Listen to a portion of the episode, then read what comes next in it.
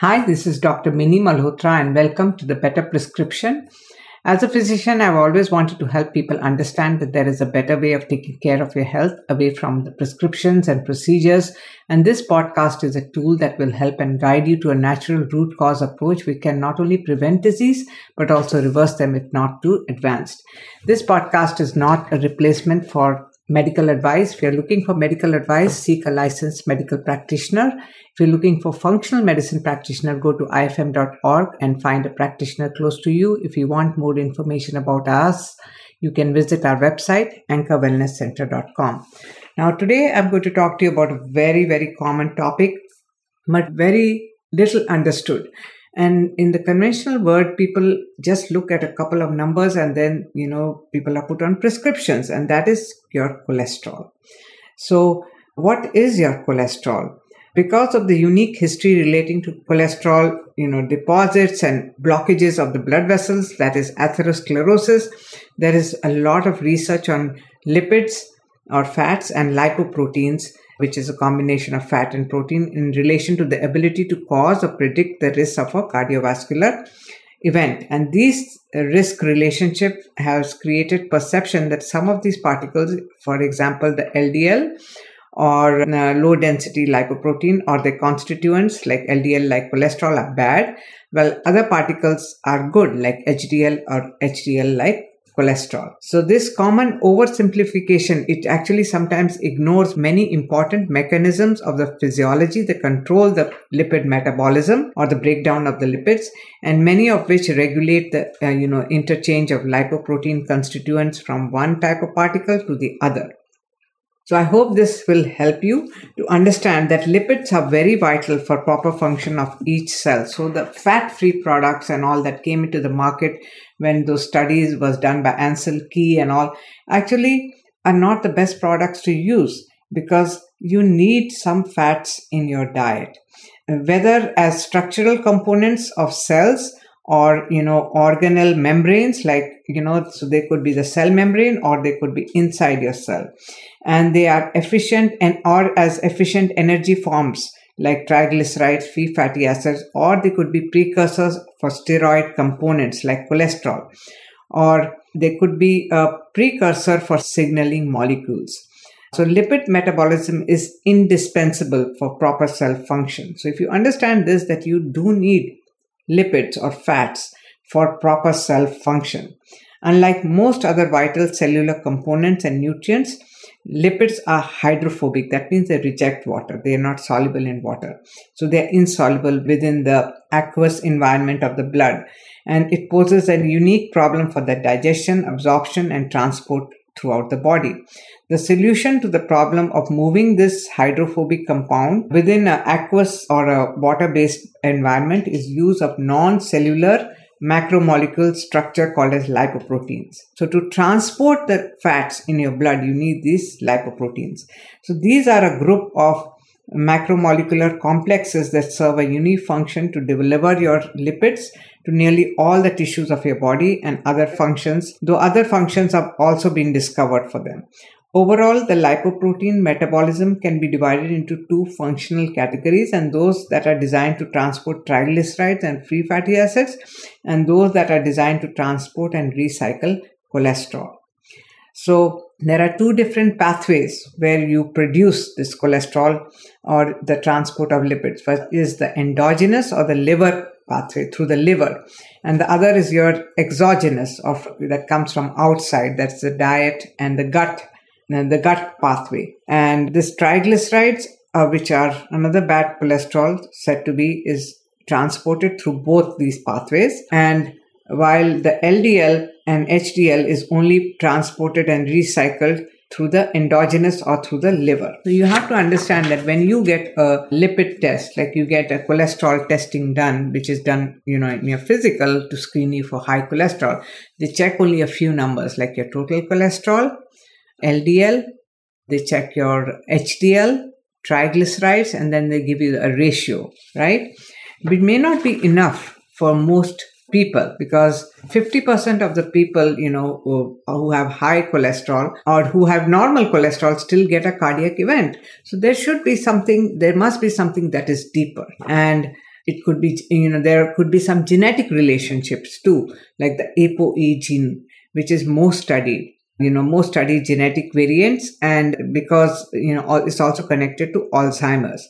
And you have four, you know, you have many variants of this ApoE genes, genotype and how it is connected to different. So you could have different genotypes, like you could have a combination of E2 and E2, E2, E3, E2, E4, and you could have E4, E4, which is, you know, the Alzheimer's gene. So you have to know uh, the genotype. There are studies which have suggested that this can affect your lipoprotein in response to dietary fat and that a low fat diet can result in beneficial effects on LDL in those expressing an ApoE4 genotype, right? So you have to know the type of, you know, genotype that you belong to actually find out what risk you have for cardiac disease.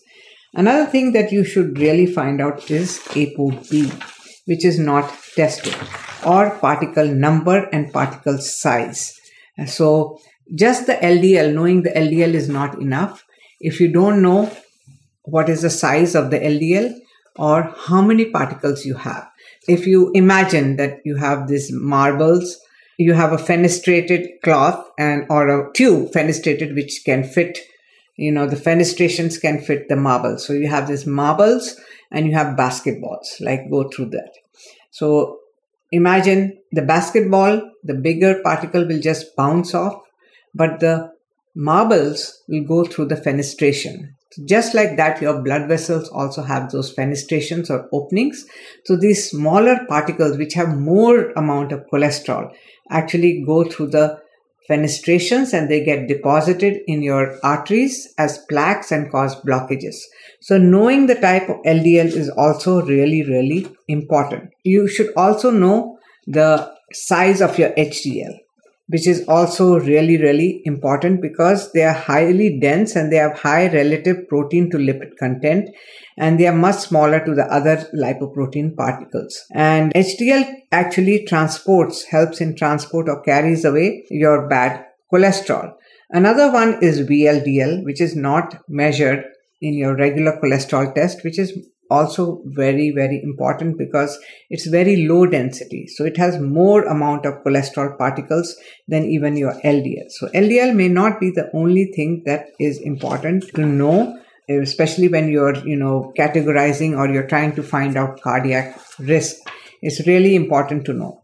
The biomarkers like which are checked like the ldl which is checked is it measures the sum of cholesterol carried by all LDL particles. And it's also other things that you should know, like LP little a. So when you have LP little a particles which are not measured in your regular test, which is very atherogenic, it's an LDL particle which gets oxidized, which gets another lipoprotein attached to it and it becomes even more atherogenic. The high density or the good cholesterol, you know, particle is mostly protective and some of them may be dysfunctional. Okay. The non high density lipoprotein cholesterol is derived by subtracting HDLC from the total cholesterol. And this actually tells you that all the types of cholesterol like VLDL, IDL and LDL particle.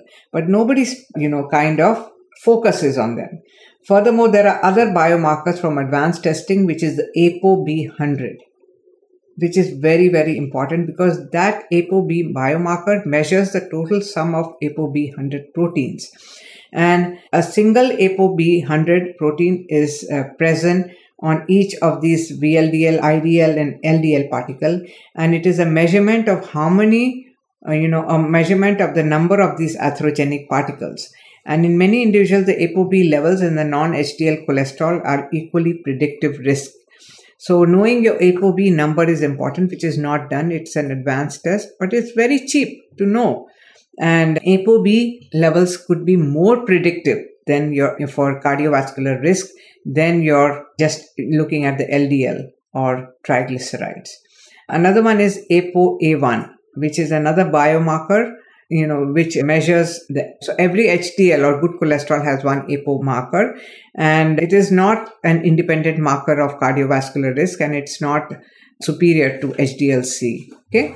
But ApoB and ApoA1 ratio is very, very predictive. Now, what is this particle number and particle size? It's just simply a measure of quantity of LDL particles that is circulating in your bloodstream. Okay. And you can, it's a very simple test that is done by most, you know, big labs and you can find out your particle number and particle size. You can also find out the particle number and particle size of the HDL.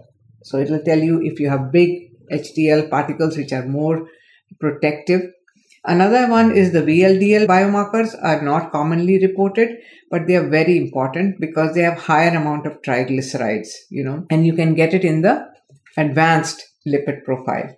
Another particle which is not measured is oxidized LDL, which are very, so you have an oxygen molecule which gets attached to the bad cholesterol.